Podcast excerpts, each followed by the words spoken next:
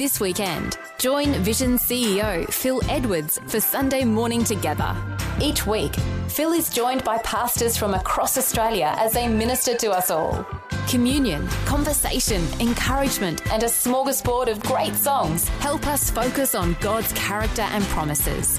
Sunday Morning Together with Phil Edwards on Vision and on demand every Sunday in the free Vision Christian Media app. Audio on demand from Vision Christian Media. Foundations. The Maccabees basically stood up and started a three year campaign to overthrow the Seleucid Empire. What that meant was is that the temple that had been defiled now had to be rededicated, cleaned out, purified. Foundations. Understanding the Jewish foundations of our Christian faith. With Robbo Robinson and Mandy Warby.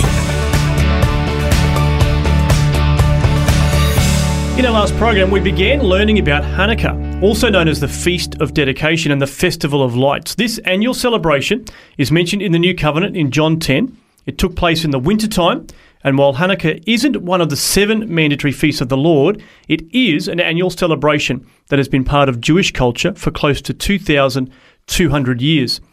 As mentioned, it was referenced in John 10 22 and 23, where it says, At that time, the Feast of Dedication took place at Jerusalem.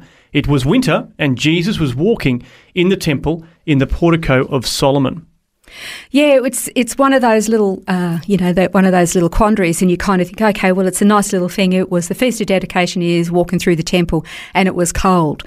But why is that actually mm. important? And we kind of finished off in a last program talking about the fact that there were there are two historical Jewish temples. There was Solomon's temple, and then when the people it was destroyed by the Babylonians, they went into seventy years captivity. Then they came out, and under Nehemiah and Ezra, they rebuilt. Mm-hmm. They rebuilt the the temple. They rebuilt the walls of the city. And the interesting thing was that that was actually the construction was undertaken by Zerubbabel. And a lot of the people who were old enough to remember Solomon's temple when they saw this very humble little building that Zerubbabel had built, they wept mm. because they thought, oh, the glory of the first one, and this is kind of sad. Yep. So that in Jewish heritage is not really even mentioned. Then you get to King Herod, who comes to power, and he wants to ingratiate himself with the Jewish people because he's their fake king of the Jews. Mm-hmm. And he embarks on a, a building project for the second temple and it took 46 years. Wow. And it was absolutely magnificent. And so that's basically what they call the second temple. It was basically a complete rebuilding mm-hmm. of, you know, Zerubbabel's humble little effort. Wow. So you've only got two temples, and yet Scripture tells us that there were actually three dedications. And we mentioned last time that uh, Solomon's temple was dedicated in the autumn uh, King Herod the Great's temple, the second temple, its dedication was in the spring, and yet we're talking about the Feast of Dedication in the winter. Yeah. So, what is the third so dedication? what is that third dedication? All right, we mentioned Antiochus Epiphanes, who was the ruler of the Seleucid Empire. He uh, I, I've heard Dr. Chuck Missler, the late Dr. Chuck Missler, talk about um, this particular um, I don't want to call him a gentleman because he wasn't a gentleman at all. he was a nasty piece of work.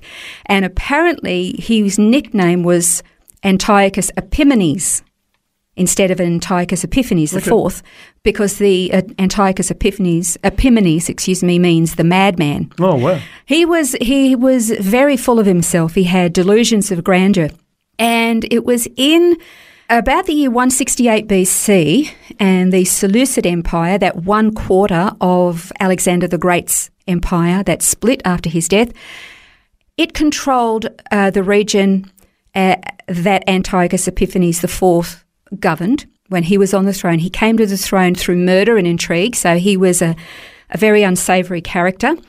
And he he was known to be cruel and he was barbaric, he was brutal. He, he already hated the Jews, but if you know anything about the landmass where Judah is, Judea is, it's like this central hub yeah. that connects, you yep. know, all of um, Africa and the Middle East and Asia, and it, it's yep. this bridge it's a, point. a linchpin. Yeah, and yeah. whoever controls that um, basically controls the trade routes and stuff. Well, he made uh, some military campaigns to get into Egypt, and he failed, and he he got his rear kicked pretty badly, and he was so so angry about it that his his hatred, his intense hatred of the Jewish people, kind of boiled over, and he took his frustrations out on them. And what he did was he outlawed Judaism. So he passed all these laws that forbade uh, reading the Torah, forbade observing the um, the rules of Judaism, forbade the keeping of the Sabbath, forbade eating kosher food. He forbade circumcision of baby boys. Mm. Anybody contravening these laws was given a death sentence. And monthly raids were done and inspections, and anybody found with the Torah, anybody found with a circumcised baby boy, I mean, not only were they killed, but they were killed in the most brutal of fashions. Wow. He, um, he, w- what he wanted was he wanted the Jews to basically embrace his worldview, the the gods of the ancient Grecian Empire. He he wanted them to conform, and of course, that was never going to happen and they put up with a lot. They endured a lot. They actually developed um, one of the uh, traditions that has come into and is part of the celebrations of Hanukkah is the spinning of the little dreidel. It's the dreidel game. Okay. And I, have never played it, but my understanding is is that it has letters on the little dreidel, and they would spin that and play a game, and the letters meant certain things within Judaism. So it was a way of being able to practice their faith in secret. Um, and so it, there was no way, no way in the world that you know, this attempt was going to stop the Jews from mm. being the Jews. But a lot of people died as a result. But what really brought it to a head was that he he decided that he was going to take over the temple. It took all of the vessels that had been remade and put there, and um, you know kept them for himself. He had a pig slaughtered on the altar mm, wow. in the temple. And if that wasn't bad enough, he then had a statue of Zeus put into the Holy of Holies. Wow. Now, the Holy of Holies was the one place on planet Earth where God's presence was said to dwell. Now, we know our God as being the Most High God.